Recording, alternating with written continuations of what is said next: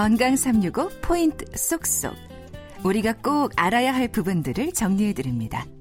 건강 365 박광식의 건강 이야기. 오늘은 어깨 질환, 특히 회전근개 파열을 중심으로 알아봅니다. 가톨릭대 서울성모병원 정외과 김양수 교수와 함께 하는데요. 교수님, 그러면 어깨 통증을 유발하는 질환들은 많이 있는 걸로 알고 있어요.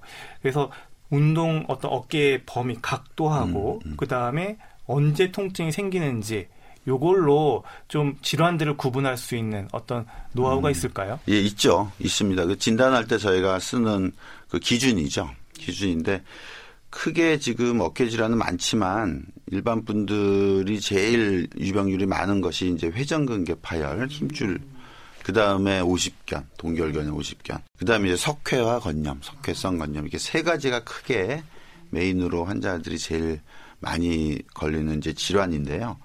관절 운동 범위로 보면 관절 운동 범위가 줄어들죠. 우리가 팔을 들 때 잘 안 들린다는 분들이 제일 많은데 그렇게 들리는 부, 그 팔이 잘 못 드는 그런 통증과 함께 있는 부분이 셋다 마찬가지로 팔을 못 드는데 회전근개 같은 경우는 초기에는 본인이 팔을 못 들지만 옆에서 팔을 이렇게 들어주는 수동 운동은 가능합니다.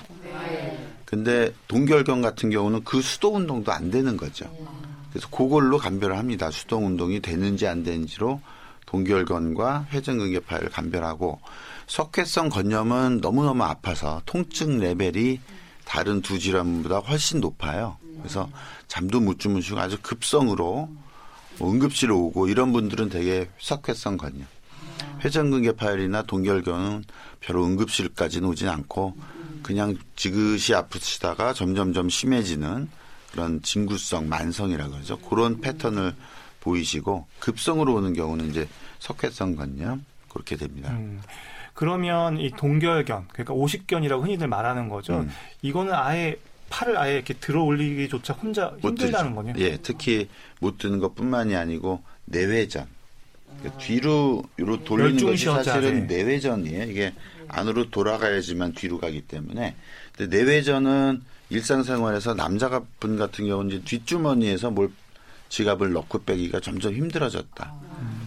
근데 여자분들 같은 경우는 이제 여기 뭐 브레이저나 안에 이 옷을 갈아입을 때 이게 내 올라가야 되거든요. 그런 게 힘들다 이렇게 저 호소하시죠 외래 오셔서.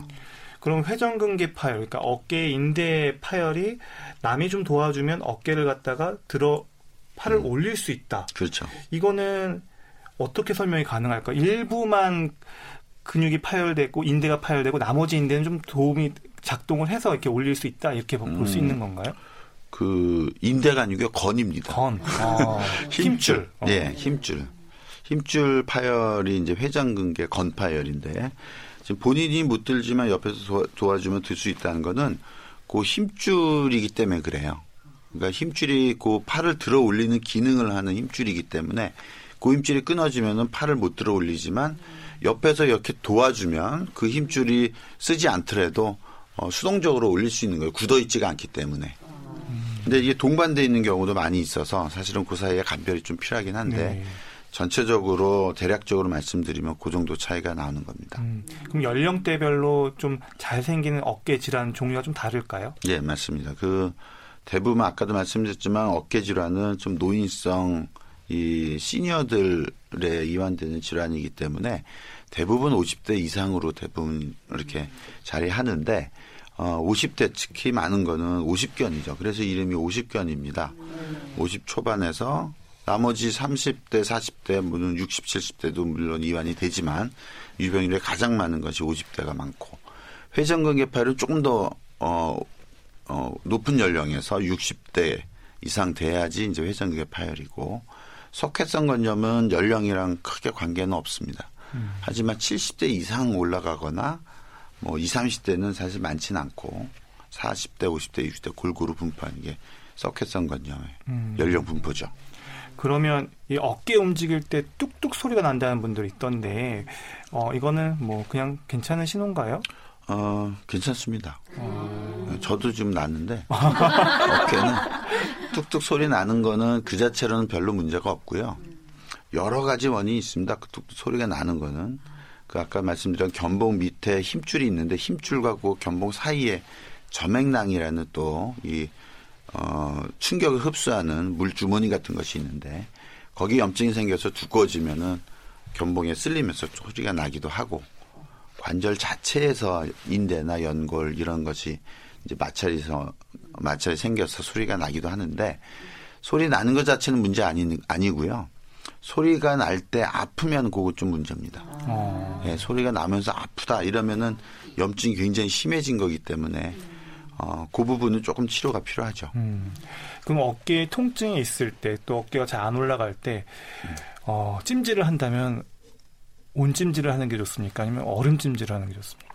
대부분 온찜질하는 게 좋습니다. 왜냐하면은 찜질 자체는 그 안에 있는 힘줄이나 인대까지 가진 않고 주위의 근육 모든 이 어깨 관절은 주위에 삼각근이라는 큰 근육이 싸고 있는데 근육을 좀 이완시켜주는 작용이 있죠. 따뜻하게 하면은 혈액 순환도 좋아지고 그래서 일시적으로 근육이 풀어지고 혈액 순환이 개선되니까 환자분들 좀 편하고 강직된 것도 풀어주면서 어, 좋게 느껴지는데 어, 안에 있는 병변 자체는 그냥 가는 거죠.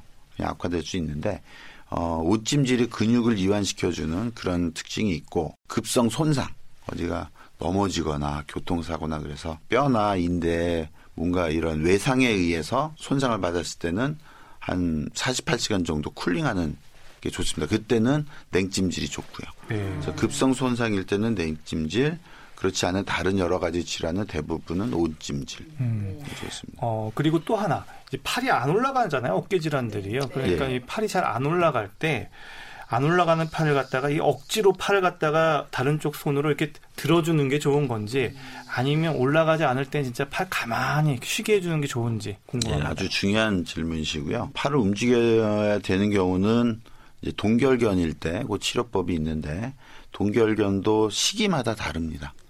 급성 시기일 때는 염증이 있기 때문에 억지로 움직이면 안 됩니다. 저 rest 이렇게 쉬어야죠.